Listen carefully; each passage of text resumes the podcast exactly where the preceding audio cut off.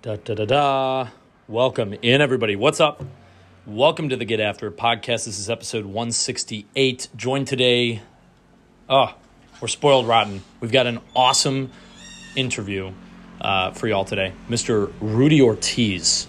Um, geez, there's so many ways I could introduce Rudy. Um, Rudy's going to go into a lot of his story and his background. I've been working with Rudy as a coach, um, or he's been a he's been a phenomenal influence in my life as a coach for the last probably close to a year now, and um, it's amazing. Sometimes you, you, you come across somebody who just genuinely cares. And um, look, if you've got if you are anywhere in the realm of entrepreneurship and business, if you if you're leading teams, you're leading companies, this is a guy you want to connect with. Uh, there's so many things I could go into. Uh, Rudy's Rudy's at the at the forefront of, a, of building an insurance empire. Um, he does so much work to help so many others, and obviously he's a he's a small business growth and protection specialist. If I could sum it up, um, he's an amazing consultant and coach, and somebody who um, I'm just so excited to follow his journey uh, moving forward. And uh, it was so cool to welcome him on the podcast. Can I already cannot wait to have him back on the show. So without further ado, uh, someone who has as many reps as someone as anyone I know in leadership and in entrepreneurship and making mistakes and building up seven figure businesses and beyond and building up leaders and oh, what a pleasure it is to welcome Rudy Ortiz to the show. Let's cue the intro and let's rip this episode. Thanks y'all so much for joining me. Let me know if you guys get some crazy impact like I did from this interview out of this podcast. Talk soon. This is the Get After It podcast, where young professionals, entrepreneurs, and action takers learn what it takes to be a high performer. This is more than a podcast, it's a movement. Now, let's get after it with your host, Aaron Griffin. What is up, everybody? Welcome into another episode of the Get After It podcast. Um, man, whenever I have a really special guest, like a really freaking cool guest, I, I struggle with who to come up with because I, in our society today, we overuse the word awesome and uh, just having a treat for you all as listeners. Um, uh, but today it's like it's it's truly a pleasure uh, to have Rudy Ortiz on the podcast. And um, Rudy, you've been such a influence in my life. We talked a little bit about this just before we got on, and um, I started working with Rudy in a in a coaching capacity and I want to say May, uh, I, I, started following uh, what, what Rudy was doing. And um, man, you, you just, you, you, you do it for not only the right reasons, but you've got an amazing story that I think is going to be ins- inspirational for this, for this audience particularly. And uh, man, I could go so many different levels. Rudy, I'm stoked to have you on the podcast. Welcome to the Get After podcast. Dude, it's uh, such a great pleasure to be here, Aaron. Man, I've been excited for this uh, all day. Really, you know, just to get to hang out with you again. I know it's been a few weeks since, or a couple of weeks since we spoke last. So, you know, just hanging out with you is fun for me, man. You know, I um, you're, you, you know, I love, and and we'll we'll kind of see where we roll with this in terms of the podcast standpoint. I've got obviously some not so much questions, but we talked about kind of where we want to go with this, and sure, obviously, um you know, as you as you're building new things and businesses and where you're at, I'd love to welcome you back. But today, I'd love to talk a little bit philosophy, your background, just kind of do like an introduction to uh, Rudy Ortiz because I like I we have um aw, we have uh, I'm using the word awesome again. We have so many we have great guests on the show, but but Rudy, this is like for me, this is a this is just a great person for the listener to to to to just check out. Just check out what Rudy Ortiz posts on Facebook and his social media and just what he stands for. I'm excited to kind of sink my teeth into that a little bit in this interview. But let me go. Let me go off uh, from a tangent. One of my favorite calls that you did was a coaching call. I wasn't a part of it. Um, a mutual friend of uh, Blake, uh, who's also here in Nashville, Blake actually told me to watch it. It was a, it was a call where um, somebody was in a rough spot and they came into the call with rough energy and they um, they were basically looking for excuses and I literally went back and watched the replay. Do you know? Do you know where I'm getting at? What call this was? You know, yeah, I, I, believe I remember. Yeah, it was. Um, and and what was amazing was obviously the community that you were running, the, that group call, just started coming in and just giving this person what they needed with the mindset and just throwing at them like, hey, you know, you got this, you got this, you got everything. And I um I hopped on that. I, when I watched the replay, it's it's just you two alone in the beginning of that call, and the way you built him up was so cool because you are you just you care so much. And it really came it comes through where you're like man like you know you were you were looking you're you're struggling. And then look at the love look at the support that you've gotten since then from other people who are in this community trying to reach out and trying to work with you and trying to help you out. Um, i want to lean into this rudy. What how when you look back on just your life and in business and wherever the case was i would assume like mentors have been huge for you can you can you elaborate on maybe what was some of the most important mentorships? Because I feel like a lot of what happened with COVID, it settled people into the channels they already had, right? So the friends they already had, the business associates they already had, uh, it really kind of locked everything down. We weren't connecting with new people. We weren't doing those things. So as we're coming out of this, I asked for the audience. I think a lot of people are looking for role models and for mentors and people that they can turn to in their life. What do you do to identify if somebody can help you? and what do you do to what do you do to get the most out of that relationship because the person that you are when you're in a coaching capacity didn't happen by mistake i know you've you've been able to envy and and, and uh, work with some of the some amazing people over your years is that uh did i get that question out did, did you pick up what i'm putting down so what I, what I heard from what you said aaron is you know how can people uh, maximize mentorship how can they uh, even surround themselves with the right people. Because uh, you're absolutely right, man. You know, COVID exposed a lot of things in many people's lives. One mm-hmm. of them was, you know, how mentally tough are you when when life throws you curveballs? Right. right. I, I, say I say that uh, you know, COVID was uh, metaphorically everybody was in the water on the beach, and all of a sudden the tide came out and it exposed that everybody was butt naked under the water, right? And so, um, you know, how how did that nakedness, uh, you know, how did being exposed nakedly for some people emotionally, for some people their circles, for most people financially, people literally realized, man, they don't have the right financial foundations to be able to withstand uh, financial foundations and financial models, right, to be able to generate income mm. because most people, their business shut down, their job shut down. And now they're like, dude, I'm a month away from having to pack up my stuff and get the heck out of here, you know, right. my stuff. So, um, but yeah, man, you know, for me, for me, um, Aaron, mentorship is the optimal hack, man. It's the greatest hack in life. If you want to accomplish anything in life, the worst thing that you can ask yourself is it's sometimes how do i do this? It all depends on the timing in your life. That's the worst question. How do i do this? The best question is who do i know that has done this? That's the best question because that'll buy you years of heartache and failure and you know making mistakes and getting back up and doing it again and refining and you know, a lot of people don't have the wherewithal that it takes to be able to climb up uh, that mountain in in their life because they either they run out of gas, they run out of steam, they run out of belief, they run out of energy, they run out of money, you know. And so the best hack is, man, let me go find who's already done it, and let me learn from them.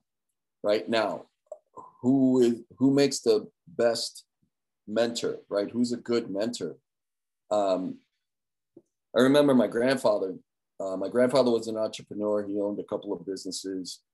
And when I was coming up, there were two major things that he told me that really stuck to me. I, here I am, I'm 49 years old. He told me this when I was probably 17, 17 years old, 30 plus years ago. You know, my grandfather's long gone now, but this stuck with me. The first one was tell me who you associate with, and I'll tell you who you are. Right. That was the first thing that he told me. And I didn't understand it at, you know, 17 being immature. Now as a 49 year old man, father, husband, grandfather, uh, man, that is some of the most profound words that have ever been spoken to me is, is that because it reveals your circle will either make you or break you. And so that was one of the things. And then the other thing that he told me was with regards to taking advice from people. And he said, Rudy, I don't take um, I don't take marriage advice from single or, or, or serially divorced people. He goes, I don't take health advice from people that are obviously unhealthy. I don't take um, business advice from entrep- uh, from employees, and I don't take financial advice from broke people. I mean, that right there was amazing for him to tell me that because what it's done is it's shift it's shaped the lens by which I pick my mentors. And so, you know, one of the things that I look for is obvious results. You know, are is this person worthy of giving me advice in the area that he wants to give advice to me in because he's lived it and he has proof that he's done it. And so that's the biggest thing that I look for. Uh, the other thing is, uh, are they still in the game? You know, or are they has-beens? Right. Uh, and and by the way, don't get me wrong. I'm not saying that somebody that did something 20, 30, 40 years ago is not worthy still today of some some level of respect and you know uh, that their that their advice is not good. It, it, could be. Uh, there's plenty of uh, football coaches and you know people that they played 30 years ago and they make amazing coaches right? Um, by the way, I also have a certain respect for coaches because I think that coaches they produce more winning as a coach than they did as a player, right? Because if I coach, if I coach you and I coach 10, 12 other guys and they go win, they potentially have the potential, they, they, they have the potential to win a lot farther, a lot more, and a lot bigger than I ever did as an individual. Does that make sense? So, so you know, uh, I look at that, um, but I also have a lot of respect for the guy that's in the game, man. I think that the guy who's who's still on the court and is still taking his lumps and is still getting up and is still in the arena, eh, you know, and he's still able to get up and go and, and do what he needs to do and, and be an example of success I think the world and real players have a little bit of extra respect for, you know, a person like that. You know, I, have been thinking one thing is I say quite a bit now is like we we need leaders in 2020s more than you know any time else. Uh, the last 30, 40, 50 years, it seems like we need leaders not only in this country but just around the world, just in general. 100%. Not even speaking so much on a political level. It's really actually almost not at all. I'm really talking about you know, this is one direction I want to go with. Um, I have a book that I've been working on for almost three years at this point, and we're finally going to be we're we're getting ready to get it out. I think you know Leandre from the group; he's putting his finishing touches on it. We're we're getting close, and one of the things that is the focus with it is there's a lot of people who are 18, 17, 16, and because of this internet thing, they're mad uh, they're uh, what would you say, mad talented, and they're they're they're crazy valuable to the right mm-hmm. companies. Where they lack when they're entering the the marketplace, the soft skills and the life experience of somebody who's actually got the reps. And what my purpose of the book is actually to help them fill that gap because I got thrown into a situation. I mean, I threw myself into a situation leading that painting business for three years from 19 to 22 where I had 200 people reporting to me and I couldn't even buy a beer, right? I literally wasn't old enough to buy beer technically, right? So I, I think back though with those reps, that helped me out a ton. I'm, I'm, I'm curious on from a mentorship standpoint because one of the best books I've read was the the coaching habit. Have you read that book? That's a phenomenal book. Yep. So so what's the obligation on leaders to be better leaders because i think of i think of what he talks about and i haven't read the follow-up to that book the advice monster or, or the mm-hmm. advice trap i think is the name of the book yes, advice the concept, trap. the concept behind these two books are really about how leaders and sure coaches but really about how leaders can be better coaches for the people who are working with them and underneath them and how they can help them grow and what we recognize as coaches is that we're not consultants we don't need to bring the answer to our client or to the person that we're working with. Like Michael Jordan has all the answers in the world. Tim Grover just brought extra uh, extra clarity to a situation by asking the right questions and plugging and playing. Right. Same thing with Phil uh, Jackson and whatever the case would be. Right. The as a leader, your obligation is to help lead somebody by asking the right questions and putting themselves in that position because it's they, they just need to get out of their own way sure. more often than not. How can leaders how, how, how do you how do you constantly this is my question. I'm terrible with questions right? I'm all over the place right now to kick off this interview. How do leaders continuously become better leaders? You know because it's very easy to get arrogant. I've been there with like I got, you know, all the wins at my back. I'm ready to go. I've got all of it here. How are you continuously in discipline to look at it? How can I be a better leader? How can I show up better for my team? How can I enable and empower my team to be better and, and grow? Great question, man. Yeah, so that that comes down to a couple of things. One, the philosophy of the leader. You know, why are you leading in the first place? What's your goal? What's your end point here? Um, you know, where where where ego goes up and, uncoachability goes up, income and impact goes down. I mean, that's literally, you could track that. Wherever a person's ego shows up higher, usually they end up making less money, they end up making less impact. And so, coaches, you know, they have to keep that in mind because you can't see the picture when you're standing inside the frame, man. You know, and so you need other people on the outside, just like a coach is uh, that mirror or that reflective um, element to his or her coaching students um, a coach needs somebody like that in their own life right? Like i need coaches in my life. I need them to look in my life. I need them to be able to see the the the blind spots and the pieces where you know maybe my approach or my personality or my attitude uh, tends to get in the way sometimes and keeps me blind, uh, a coach can help, you know, with that. So coaches need coaches, right? That, that's just the way it is. And any coach that says that he doesn't is probably not going to be worth his salt as a coach much longer. I think it's, um, yeah. And it's, it's like, um, it's just about constantly, um, cause the ego is really just, you know, you're, it's almost like your subconscious getting what it wants and then you just roll with it. right? Like like you get once you get to the top of the mountain, figuratively speaking, you're there and you feel like you're you you, you realize that you just got to go back down and go back up again, but you want to hang out at the top of the mountain, right? And maybe that's kind of the subconscious thought. I just wrote down you can't see you can't see the whole picture standing inside the frame. I think that's so key. And I think I've had we had uh, Corey Carlson on the show. I want to say maybe five six months ago, and Corey talked about he's like, dude, I don't have the time to not have a coach or expert in each area of my business and my life. Um, I don't have the time to not invest in people who are going to be able to accelerate my capacity because I have limited hours to work on my business, to work on my podcast, my book, my family. He's like, I gotta have that structured and have guidance in each area, or else I'm wasting time.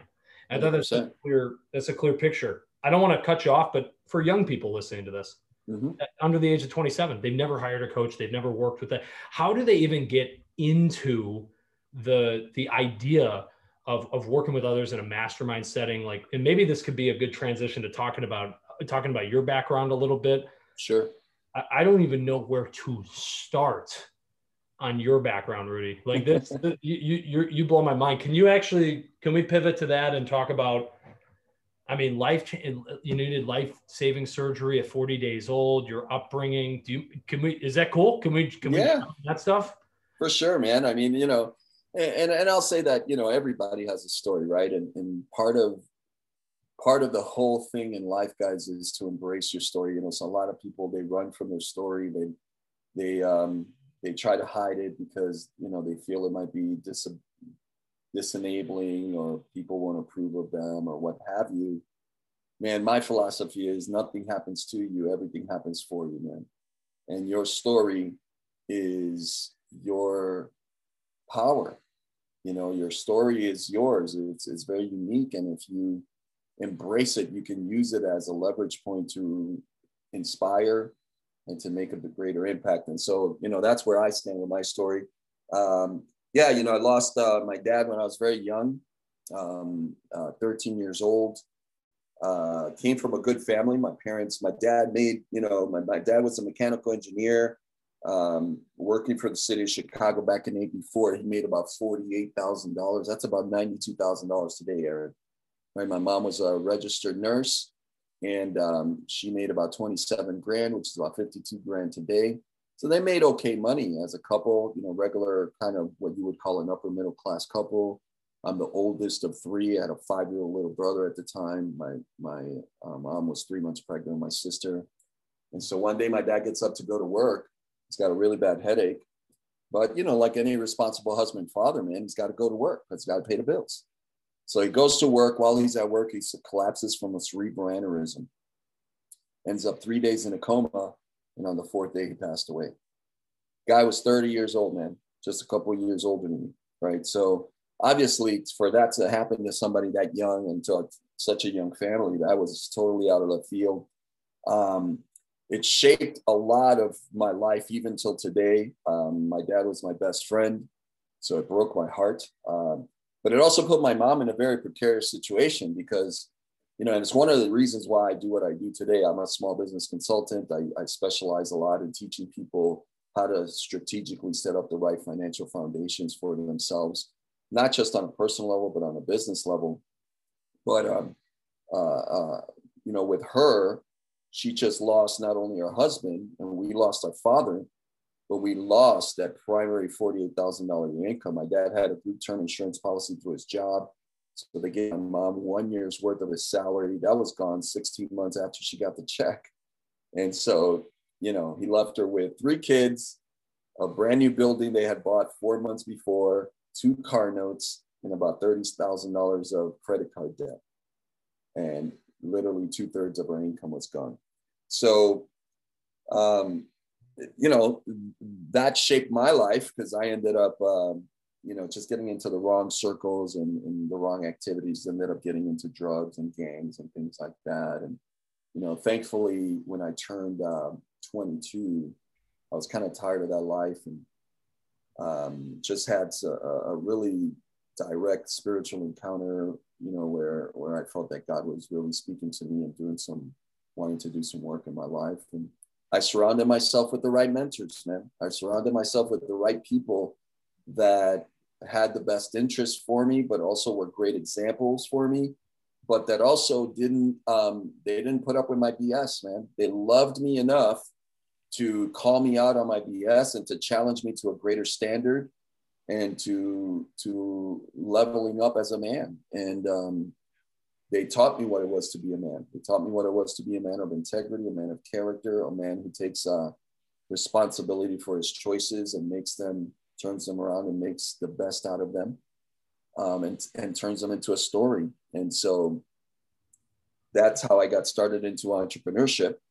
Can I, can we, before we before we go in there, can can we speak to that? There's got to be someone listening to this either right now or in the future uh, they are just they feel back against the wall and i think about what you just described in terms of your your early years falling into the wrong crowd i think of this story about um, trying to think of the guy's name i've said it a couple i've done it a few times in live events like the the guy was a the synopsis of it the guy was a, a you know just a just a hanging out with the wrong crowd skipping class all that stuff junior of high school you know, just terrible grades all that stuff and he shows up. His mom didn't even think he was going to take the ACT. Comes at the SAT, takes the SAT, um, thinks he flunks it, doesn't even understand whatever. He gets a score back. It's like almost a perfect score.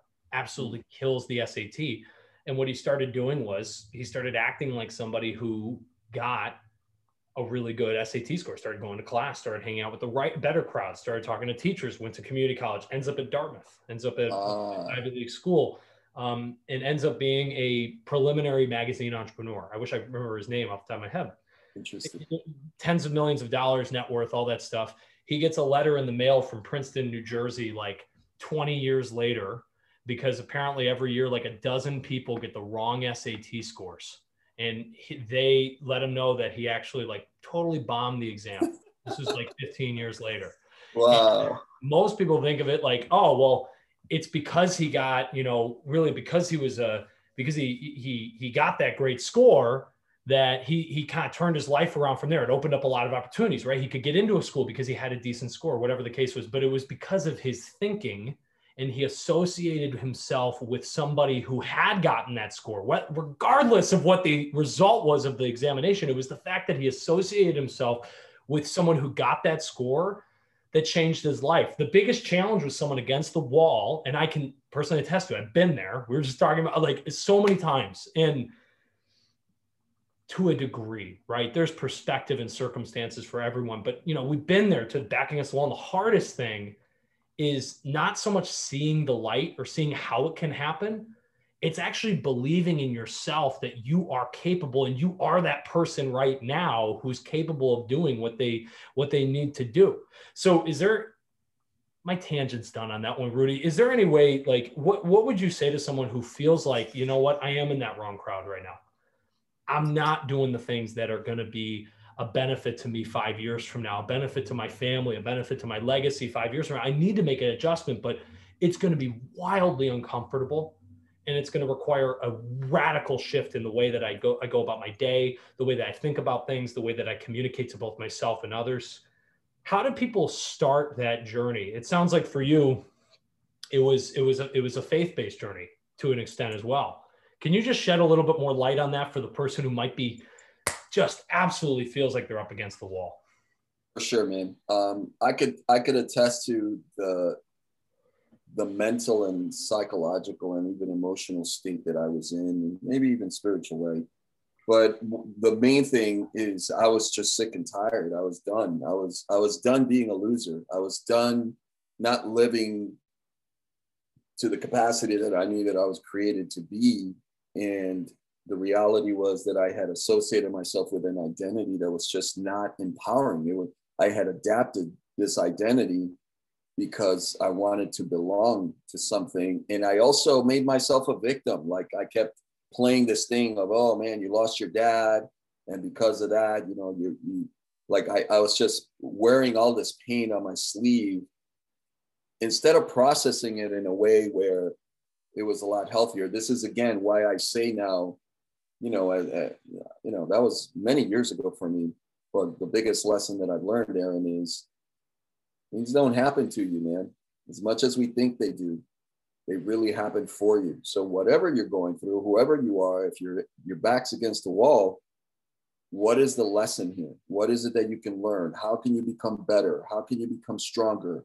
You know, how can you uh, use this as fuel to focus and get your mind in a place where you can now be creative and get yourself out of that situation right? And and so you know that that's the thing man. You, you have to visually see the things that you want to accomplish right? You got to visually create a, a picture in your mind of the life that you want to live and and you got to gird up your mind and, and train your mind to focus on that because you know i don't want to sound woo woo or whatever but there's an element there's a there's an attractive magnetic element to that. A lot of people they focus on what they don't have what they can't have their excuses their limitations you know their lack. And and it's just almost ironic and magical how that's exactly what their life is full of right? So so is it is it their life is full of that because they're focused on that or is it they're focused on that because that's what their life is full of? You know that's the real question. And so you know i believe that man you're the captain of your destiny you know and, and you have the capacity to transform your life and do whatever you have. Believe me that I tell you, you're looking at a guy that lost his dad at 13, you know, was a drug addict, never finished, never went to college, let alone finished high school. I dropped out of 10th grade, right? I was raised by a single mom. I'm a Hispanic. I was raised in the hood. I mean, all of these statistic type things that normally, you know, people would say, yeah, this guy's a loser but, you know, I mean, today I have a beautiful family. I live in a very nice neighborhood in Chicago. You know, I make more money than doctors. I run my own business. I, you know, I mean, I shouldn't be where I am today. And I give, I give, I give God the credit, right, for taking me out of that. But I also understand my responsibility as a good steward over the opportunities and over my life instead of being a victim, I'm a victor because I take responsibility over the stewardship. So, so if your back is against the wall, awesome, dude. There, the the greater the setback, the the bigger the comeback. So you know, if you're set back right now, you're literally just. It's almost like a. It's almost like a slingshot, right? You're being pulled back so that you can be launched into your future into a greater place. That's that's i think the best attitude the best philosophy to have with that and understand that whatever your mind focuses on expands. So focus on opportunity focus on um, you know what can you make happen um, you're not the only one who's been through stuff if you go look at life and you go listen to stories and you go probably listen to some of the previous podcasts here with aaron you're going to hear stories like corey right? Like the guy's got it. He's he he understands the power of, yeah, man. I'm the you know mentorship is a hack, dude. Why am I going to spend ten years trying to figure out something when I could just pay somebody and get it done in ten months? And I get to leverage their experience, their mistakes, their confidence, their systems, their processes. And man, that's a total hack. So, you know, I, I would say that um, if you're if you're stuck find the right people to surround yourself with. You know, with the internet now, Aaron, that's not difficult to do, man. You just go find a couple of groups and start connecting with people. Uh, here's the other thing be a go giver, meaning don't come into a situation or a group or a community trying to take. Be a giver. Go in there to serve, go in there to add value, go in there saying, hey, listen, I want to hang around with winners. I want to hang around with good people. How can I serve you so that I can hang around you so that I can learn from you? Right? So many people come into situations and they're like, well, I just want to, you know, gimme, gimme, gimme. My name is Jimmy, you know, that's it. That's their whole perspective. And that's not the right one to have, man. I would say go into, you know, go looking for what you need, but be prepared to give something in exchange for it. I think there's so there's so much there. I wrote down so much again. Uh, Rudy, it's I, I think of it also like we have this thing for listeners. I'm holding on my phone. It's so powerful. It's so beyond powerful. The ability to communicate and connect with people. I mean, we can throw together on the on a small and not even business oriented we could have nothing planned with friends and an hour later have a full group of friends in your living room and, and have a great time or whatever the case is right I, it's just the speed at which you can move is so fast and what i find holds me back and probably many others is um, when you're plugged in it's almost like a uh, it's almost like you're tapping the electric fence or whatever it is and you feel the energy and it's like you get numb to it and it actually becomes a disadvantage because a lot of the i mean like uh, I've told I've told friends this. I, I like the modern day ministry is in, in a lot of ways is is these algorithms because the algorithms have more influence on what people are seeing and what they're doing and how their actions are than really almost anything else simply because of the time we are spending consuming things on these devices. And it's tough because it's so easy to slip into and it goes back to we're talking about with this mindset thing when you're back against the wall it's actually it's a huge advantage but we look at it as a disadvantage. Oh i spend so much time on this phone or oh i have all these friends on social media but they don't feel like friends or whatever the case would be right? Like all these you know it says i got 280 friends on facebook but i've no one to call. You know i'm struggling with something i don't know. They're the same thing in the sense of it's looking at it in I'm just so glad you went through that because there's been so many moments with us, and we're still there with the with the bootstrapping of a company where you forget, like, man, like we're supposed to get knocked down. That's part of the game because, and in a really holistic sense, what value am I going to be able to provide if I'm not taking the shots? Like the shots are going to be the things that I learn from, and I can adapt and I can push forward into this world and what I'm doing. Where the greatest enemy can be the distractions, whether it's distraction by success and that immediate, that ego boost that we talked about, or your circumstances. You should embrace your circumstances as to where you're at because I, I can't, I love this line the greater the setback, the greater the comeback. That's so powerful, Rudy. You're freaking yeah. awesome, man. I, am so stoked that I have you on here, and I really appreciate you volunteering some time to come in with the audience. Let me throw another one at you if I can. Sure. Um, what when you're so you've you, you're you've done um, we talked about it in your introduction.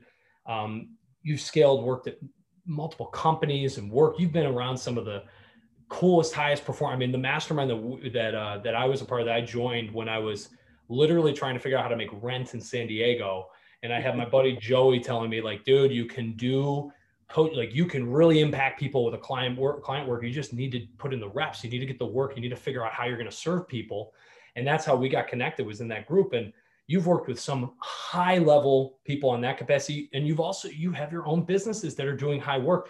You've had huge losses, big bumps in the in the gut when you were beyond the point of these challenges that were in your personal life and the and the big challenges when you were when you were younger sure. today how do you go through let's talk to the entrepreneur the person who's listening to this who's found the successes and yeah the the the the loss that they're maybe taking right now or in the the season that they're in right now isn't enjoyable they're not going to lose their house but it's still so omnipresent because it affects them it affects their team it affects the people they care about it affects their profession how do how do you work your way through those big losses that we all have to take. We have to learn from them. We have to go through them. Is there any any uh it's kind of a similar question to what I asked, but how do you go about it from, you know, hey, I'm I feel like I'm on the top of the mountain and then all of a sudden I'm falling off or I feel like I'm slipping.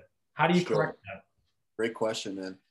You know, one of the things that I've learned over the last 20 something years of working with entrepreneurs, Aaron, is there are certain thresholds in business where you really find out why you're doing what you're doing. And I'll give you an example. My business partner, um, so I run an insurance marketing firm.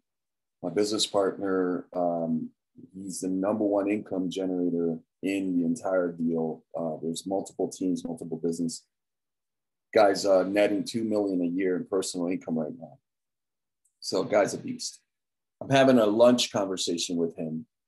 Uh, two major things that he shared with me. I'll share one of them with you here. But one of the things that he said is really, you really find out, and this is so true because, you know, we were just talking about uh, some of my clients and stuff like that. And he just confirmed what I, what I was thinking.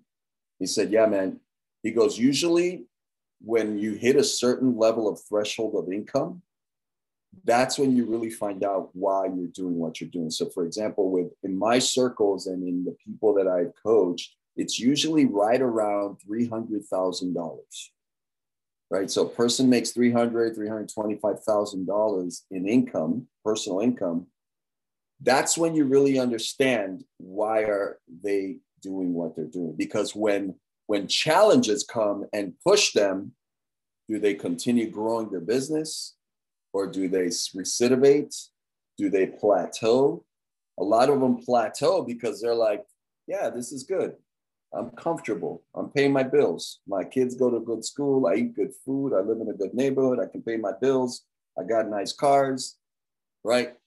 Versus a person who's a visionary, somebody who's in this to maybe create lasting impact, to create legacy, to change the game, to to to be somebody that 50 years after they're gone, somebody is putting up a statue or writing a book or telling their story that person pushes beyond all of that because it's not about the money. And they realize that. They realize that. They're like, I got the money. So why am I still doing this? Then you got the then you got the people that tie that to a specific thing, which is I've understand I understand clearly that this path that I'm on, that this journey of entrepreneurship is not really about just the money and the money's great, you know, when you make it and you can provide that for your family. It's also not about the impact that I'm going to leave behind. It's about me becoming the next best version of me. And that's really what life is all about. It's about enhancing and optimizing who you can become.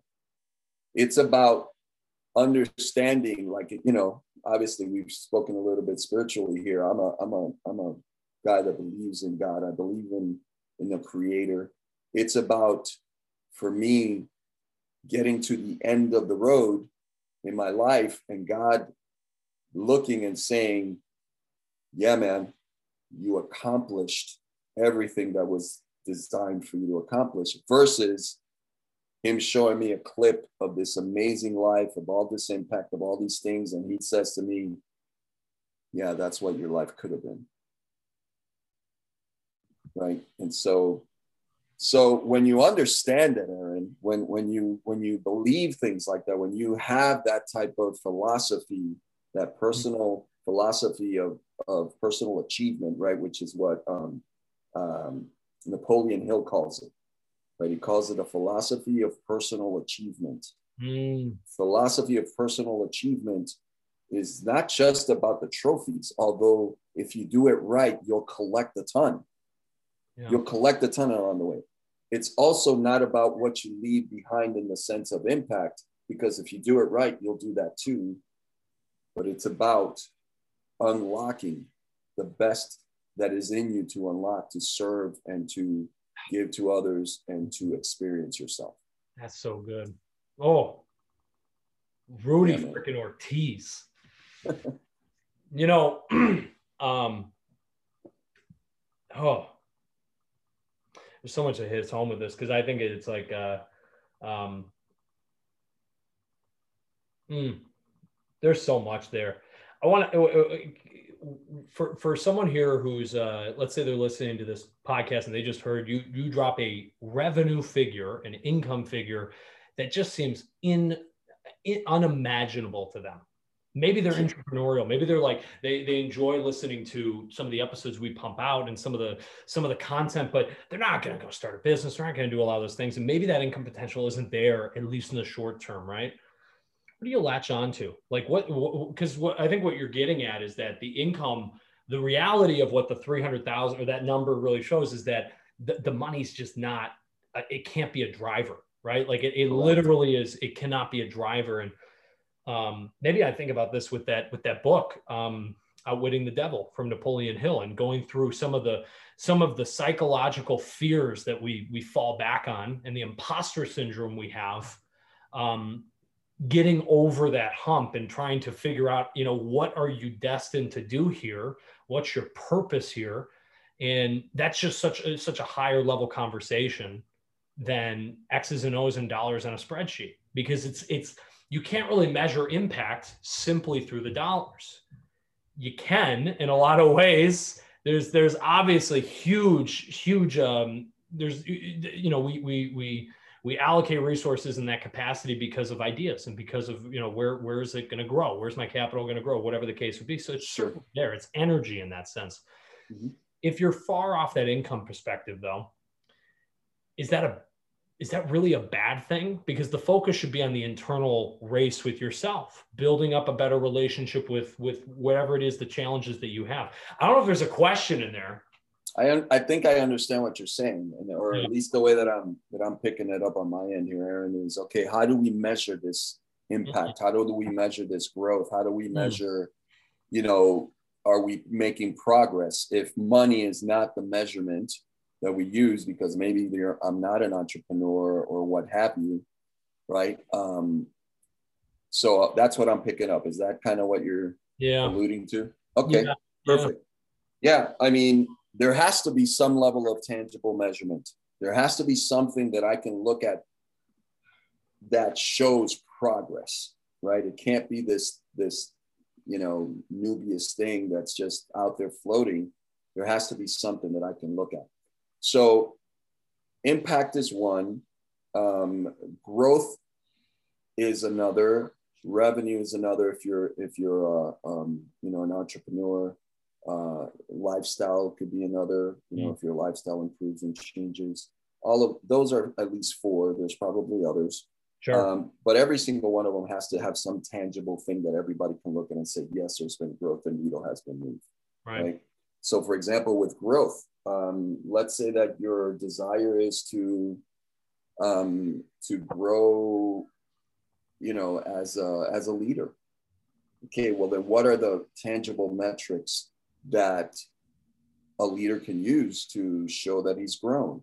So to me, the definition of leaders is influence, and that influence has to have some type of level of change or impact in people's lives. So if I'm calling myself a leader and I want to grow, then are the people that I'm leading, are they transforming? Are they growing? Are they mm-hmm. making moves? Are they, you know, leveling up in whatever area that I am leading them in?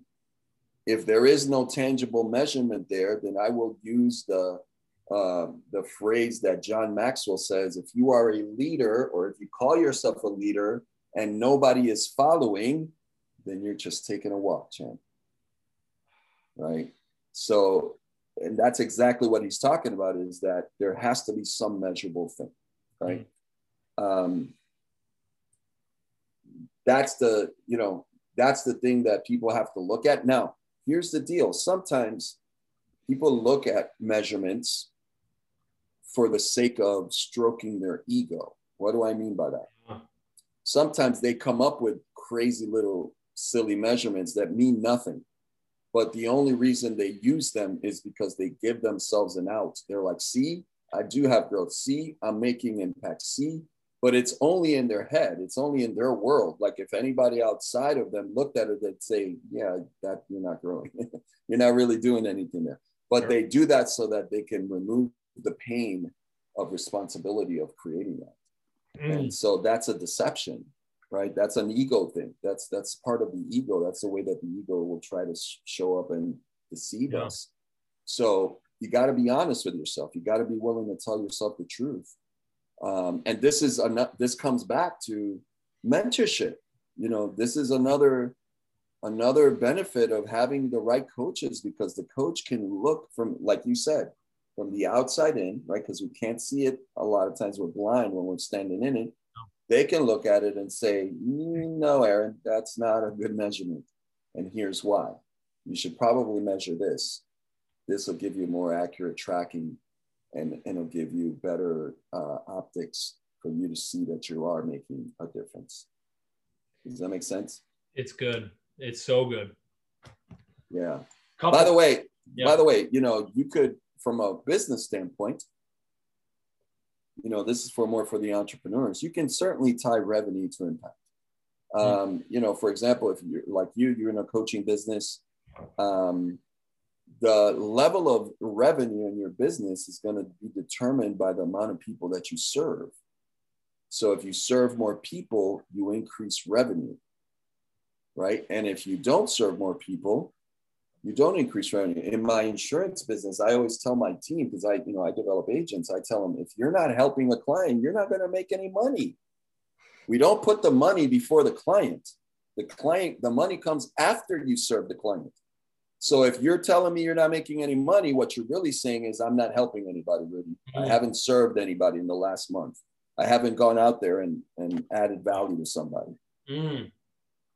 So I can totally look at a business's impact by their level of revenue. If their revenue is not growing, neither is their impact. Yeah. Can we stick on that? You've seen um, when I jumped into the the mastermind, we were part of one thing that I think everybody recognizes is uh, um, the the value of clarity, just knowing what you're doing. I think of it like Michael Jordan, like he doesn't think when he's taking a shot right? Like you got to get to that point in the work that you're doing and, and hone in on that. That being said, when you're building up anything new, whether it's a business, uh, uh, even a hobby, you know, trying to learn how to play golf or hockey or whatever the case would be, right? Um, there's that level of resistance and inferiority and just overwhelm of information uh, that paralyzes people. What do you see in because you've watched some you've watched some people i could name people but just to leave names out of it you've watched some people that you know i would assume you know over your time in that last mastermind but also with everybody just over the over the years where you, you you've seen them at the very start of their journey and then them rapidly get to a place where you know 50 60 100 thousand dollar months are coming out just months or even just short years after starting their journey. You've witnessed that. What are the traits of those people? What are the things that they do? What are the one or two or three things? What do they do that the other people aren't doing? Great question. Such a good question. I'll give you a, a, few. There's about three or four things that I've seen. The very first thing is they take full responsibility. Right? They take full responsibility. They're not playing the victim. They're not saying, "Oh, my business is not growing or my income is not growing because of you know, insert whatever average people insert there. And it's usually external. It's never them. It's always, you know, it's always their mom, their dad, their brother, their sister, the economy, the president, you know, what have you. Right. Winners don't do that. Winners like, no, if this thing's ever going to be, it's up to me. I get it. And so I got to work on me. So they take responsibility. Number two, they immediately start working on themselves they start working on their habits, they start working on their mindsets because success is an inside job and they understand that. So they look at their life and they're like, okay, what is it that I'm not doing? And more importantly, what is it that I'm not believing? Right? What is it that I'm not believing? Because belief drives behavior. And so, what is it that I'm not believing? And that's why I'm not doing and they analyze that. Once they do that, they take responsibility for that. They, the third thing I would say is they take action at the speed of instruction. So their coaches tell them to make a play or do something. They uh, they don't question it. They just get it done. They just get to work, and they do it. Um, so they're coachable. Um, now that, so uh, I forgot what book it was oh my gosh, I forgot the name of the book, but there's a book out there that talks about that speed is it, speed is managed by trust. When it comes to relationships, when it comes to coaching, when it comes to teams, teams that trust each other, they can move quickly.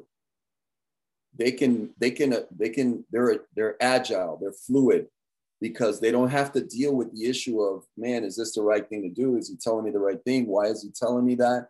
You know, is he trying to get over on me? Wherever wherever there's high trust, there's high speed. So if you want speed of of growth, if you want speed of change, you have to figure out, you know, are there places in my life where I don't trust? Do I don't trust? Am I not trusting my coach? Am I not trusting my process? Am I not trusting my business model? You know, where where is there a distrust? Right. So so one, to take responsibility. Two, they work on themselves, they work on their habits, their mindset. Three, they take action at the speed of instruction. And four, they learn to focus. And when I talk about focus, you know, everybody's heard focus, right? Everybody says, yeah, yeah, I know, I get focus. Here's what focus is focus is not just, you know, focus is not just me putting my undivided attention on this bottle. Focus is me being able to push everything away that distracts me from focusing on the bottle. Does that make sense? That's good. Yeah. Because everybody thinks it's let me just lock my eyes on this one thing. Yeah, that's part of it. But the other thing is let me push away the things. Let me create systems and processes that protect my ability to keep my eye on the bottle right? So that I'm not distracted. It's like the phone thing, right? Exactly. Oh, that's great. Um, you have been uh, you've been extremely generous with your time, Rudy. I want to make sure that we let's see here. We got a live call from mother coming into the recording here. That's right. we get calls. Um, call your mom, Aaron. I got to call her back, right? How uh, maybe we can end with this. We'll we'll kind of see where it goes. Rudy, thank you so much for coming on the show. This has been really good, and that was honestly that was one of the best takeaways. And I think it just so it starts with ownership. It starts with that we've had so much shown this year where it's like in the last twelve, really since COVID, where it's like I was talking to my buddy about this yesterday. It's so crazy, like the stimulus.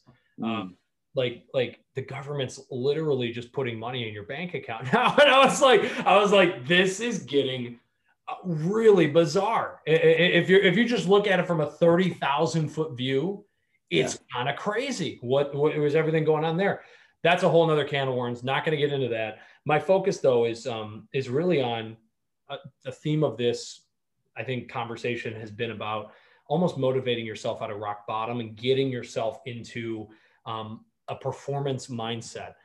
One of the things that I struggle with is like there's those 20% of things that are like my jam it's my focus i oh i eat it up i'm ready to go. Podcasting is one like great example is podcasting but then the editing the copywriting the publishing all of that the promo oh boom, hate that stuff right? That's just it's just not my natural it's not my natural strengths. Sure I'll find I'll go through seasons where I'm putting that stuff off, and that means the podcasts don't get up as soon as, as soon as or as often as I want them to. In my business, I'll have some fulfillment things, some detail. I mean, it goes back to like I've had a you know those assessments where they tell you about your personality. I have a high risk tolerance, like higher than like 90. I think they put on bell curve, like higher than 97% of people. I can handle the risk and the challenges that are associated with that. On the flip side, I cannot spell detail, right? Like I'm not the person you want to to to pack your parachute or whatever the case is, right? like that's for lack of a better term. That's my thing. That's where my struggles are.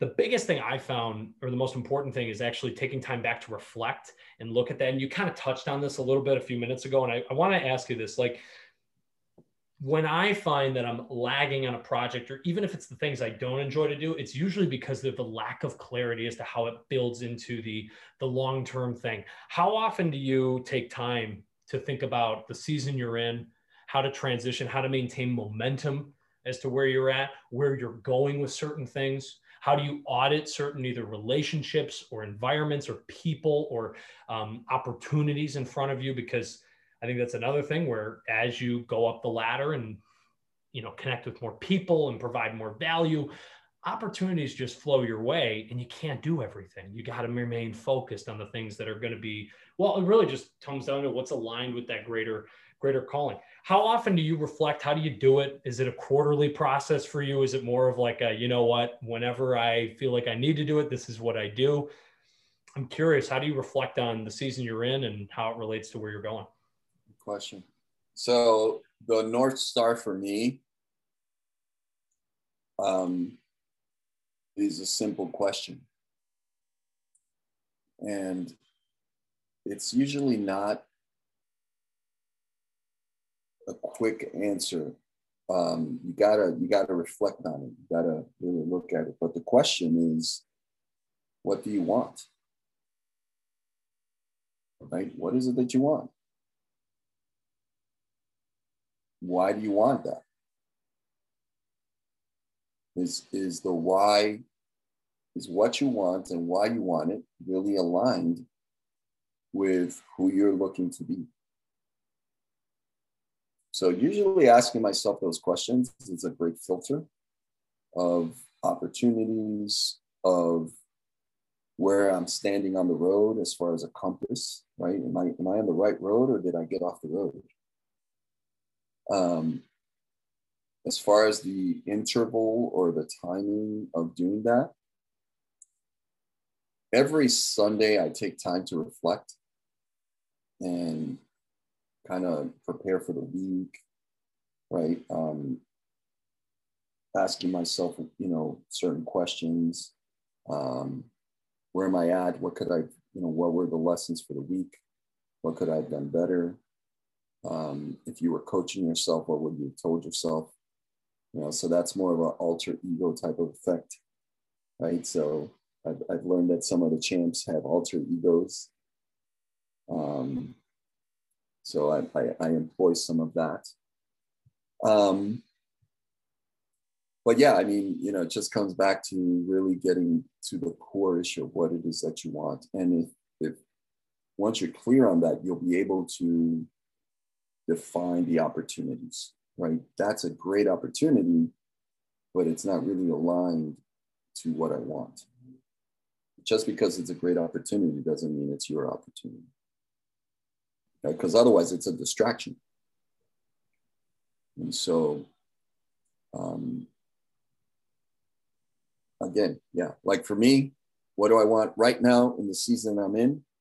I want to be able to have autonomy of my time. I want to work when I want to work.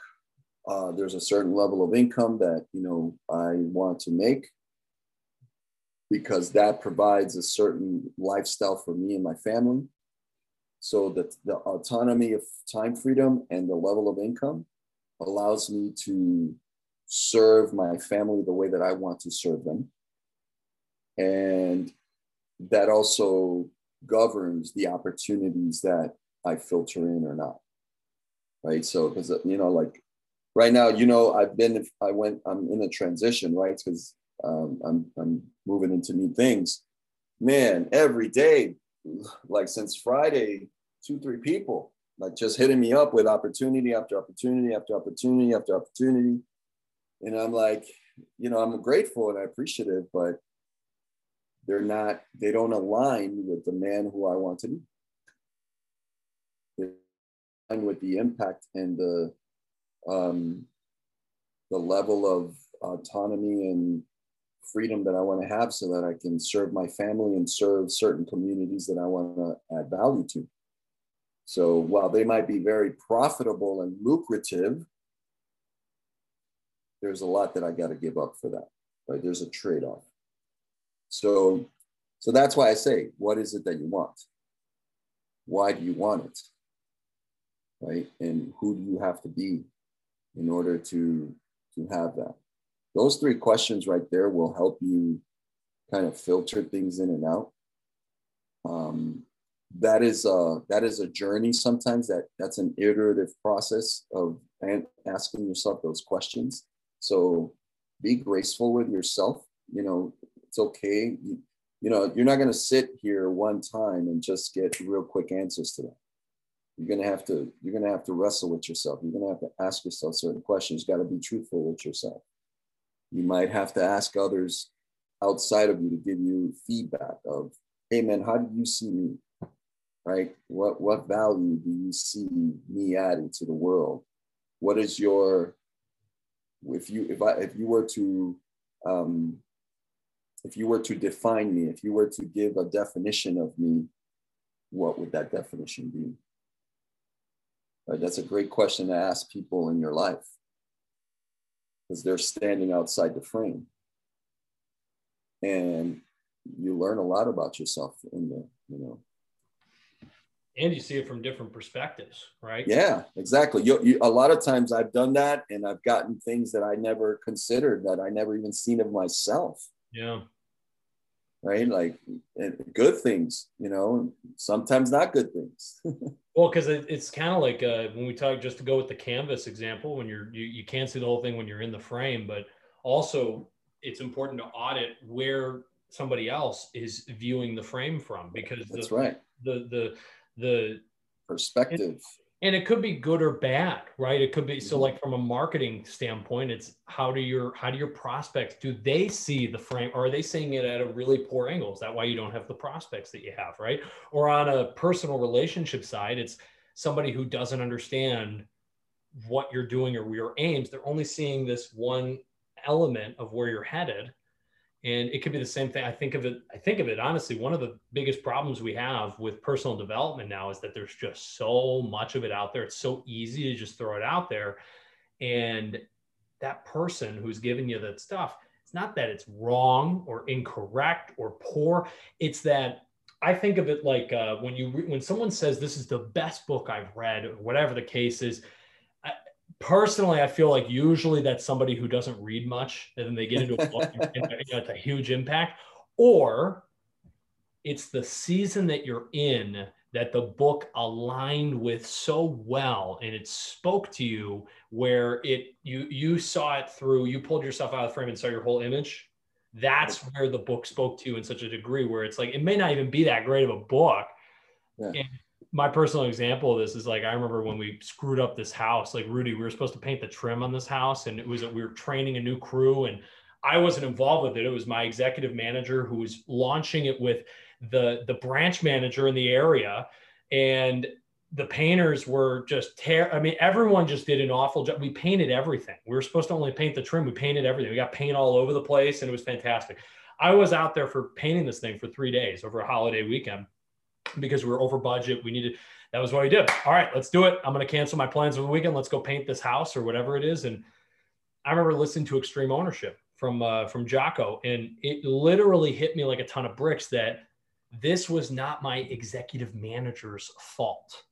This was my fault because I was the leader of the team. I prepare. I oversaw the preparation. I oversaw the expectations. Whether or not I was involved in it in the micro level, if I'm not responsible for it, it's actually scary because then I don't have any control over the situation. And it's like you got to control the controllables. And I just remember like, I, but I preached for about a year. It's the best book ever. But if you try to read that book and you're not in the right season, it's not going to be a good book. You know? True. Yeah, hundred percent. It'll be a book that'll jack up your ego, and you'll be like, "Who the heck is this mofo think he is?" And you know, yeah, it'll it'll hurt you. Um, not, you know, like you said something there that I thought was very wise is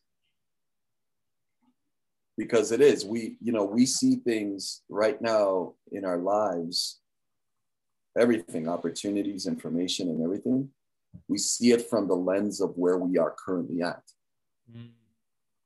And you know for some of us you know the, the the the lens where we're at is somebody else's floor 10 years ago man yeah you know like like you know some people are having you know, and again, I'll, I'll use this crudely, you know, because it's just easy for people to understand. But some people have $5,000 problems. Well, some people have $5 million problems. Yeah. Some people that have $5,000 problems, they're panicking. The guy with the fifth $5 million problem, eh, I'll get, to, I'll take care of that in the next five minutes here. You know what I mean? And so it's all about we we interpret we interpret the yeah. world. We interpret what comes into our world based on our identity and where we're currently at. Um, this kind of goes back to what I was saying. This is why things don't happen to you; they happen for you. They happen for you to be able to elevate that identity, that that lens, that gratitude, that capacity to see things from a bigger perspective, right? If if we're looking at a situation and we're on the ground, we can only see so to a certain yeah, we can only see so much. But if you go up on the hill and you look at that same situation, you have a whole different perspective and you can see a lot farther. Mm. Mm. And so a lot of times the, the things that come into our life are to help us get up on the mountain. But we don't see it that way. Rudy, uh, I don't even know how to put into words the last hour or so that you've been with us. Really appreciate it. Appreciate you coming on here. Hopefully, we'll have a chance to have you back on as you're coming into a new season. Uh, that you'll be able to come back and share some more uh, like this. This is a blessing to the audience and to me to have this conversation. And obviously, you know how much you you you you came into my life in a chance a season of I had to figure some things out, and um, we didn't work too much personally on it, but we had a chance to connect it uh, in person in October, and um, man, appreciate you like crazy, Rudy, and hopefully we'll have a chance, like I said, to bring you back on for the audience because I know how much value this is going to drive for them. Dude, it's been a pleasure. Uh, always great to connect with you, man. Let me say this: I'm very proud of you. I'm proud of where you're at. I'm proud of what you guys are doing. Um, you know, stay focused, stay hungry, stay humble. Keep doing this, man, because you're serving you're serving the community. They need to, you know, these little things like this will help them get the right perspective and get the right juice so that they can move forward in their life. That's good. And I definitely want to come back. Rudy, you're the best. Talk soon. Thanks so much. Pleasure, brother. Yo, yo, you made it to the end of the podcast. Congratulations. I really hope this was um, I hope this was a fun one for you. We love uh, these interviews. So if this was something that was profound, it hit you hard, share this with a friend. We don't monetize the podcast in any way, shape, or form. This is uh, strictly for personal development and growth. And frankly, it's a passion project of my own. So um, I really appreciate you all for not only taking the time to to listen, but uh, in helping build this show. Uh, if it impacted you, the best way that you can help us and you can expand the Get After message is to share this with someone who needs it, uh, to leave us a review on Apple Podcasts. Um, and to just again like share the word, like share this with your friends, share this with people who uh, could be impacted by this. And special uh, special thanks to our guest today. And with all that being said, I really hope this episode and the daily ones as well are helping you get after it in your life, work, business, whatever it is that you're rolling with. Let's roll. Let's get after it. Make it a great one. Talk soon.